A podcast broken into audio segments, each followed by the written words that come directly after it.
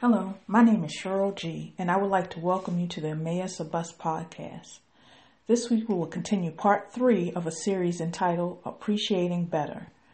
In this week's episode, we will discuss the major difference between the Old Covenant and the New Covenant. So let's get started and begin this week's episode of Emmaus or Bus. The title of this week's episode is Jesus Finalized It For Us. We'll be reading from Hebrews chapter nine, verses twenty-four through twenty-eight. But first, let us pray. Heavenly Father, thank you that you love us so much that you sent Jesus to save us. Through him, we have the privilege of being partakers of his grace. We can now come boldly to the throne of grace and ask for what we need. Lord, I humble myself right now. Only have me say what the Holy Spirit gives me unction to say. Not my words, just yours. In Jesus' name I pray. Amen. So let's read Hebrews chapter nine, verses twenty-four through twenty-eight. And this week we'll be reading from the New Living Translation.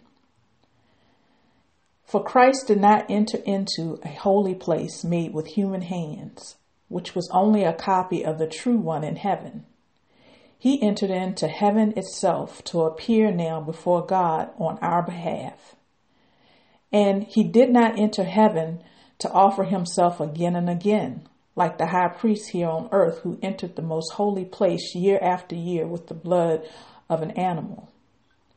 If that had been necessary, Jesus would have died, had to die again and again, ever since the world began.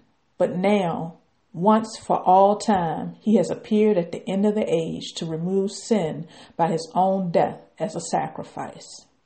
And just as each person is destined to die once, and after that comes judgment, so also Christ was offered once for all time as a sacrifice to take away the sins of many people. He will come again, not to deal with our sins, but to bring salvation to all who are eagerly waiting for him. The word that best, or the words that best characterize the difference between the Old Covenant and the New Covenant are continual versus finished. Before Jesus, mankind had to continually make offerings for their sins to be forgiven. As soon as they sacrificed and cleared themselves of one sin, they would have to make another offering for another sin that they had committed. Those offerings were a continual reminder that they were sinners, and no matter how well they purposed to do right, they inevitably, inevitably would do something wrong. The word sin means to miss the mark. Imagine shooting an arrow but never hitting the target.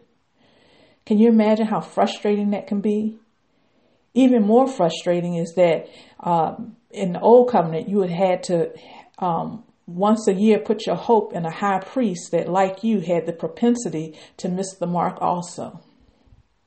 The beauty of the New Covenant is that Jesus stepped in, and as our high priest, he shot the perfect shot for us.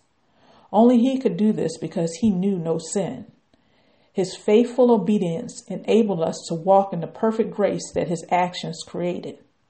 Philippians two, verses five through eight states, "Let this mind be in you, which also in Christ Jesus, who being in the form of God, thought it not robbery to be equal with God, but made himself of no reputation, and took upon him the form of a servant, and was made in the likeness of men. And being found in fashion as a man, he humbled himself, and became obedient unto death, even the death of the cross." And I have to keep going with nine because the good news is with nine. "Wherefore God also hath highly exalted him and given him a name of, which is above every name, that at the name of Jesus every knee should bow, of things in heaven and things in earth and things under the earth, and that every tongue should confess that Jesus is Lord, to the glory of God the Father." This is why the word finish best describes the New Testament or the New Covenant. Every part of it was motivated by God's great love for us. He loved us, he loves us, and he does not want any of us to perish. God made up his mind a long time ago about how he felt about mankind. Genesis states that as soon as Adam fell, God decided and determined how he would lovingly get us back through Jesus. Jesus fulfilled the law while also saving us. Hebrews stated that he went in one time to the heavenly tabernacle with his blood and not continually. It is finished. And do you know what the byproduct of finished is? Rest. This is the rest that we should labor to enter into. The knowledge of how Jesus is the mediator of better. A better covenant built on better promises. His work is finished. And if we believe in the integrity of his finished work, we too should be at rest.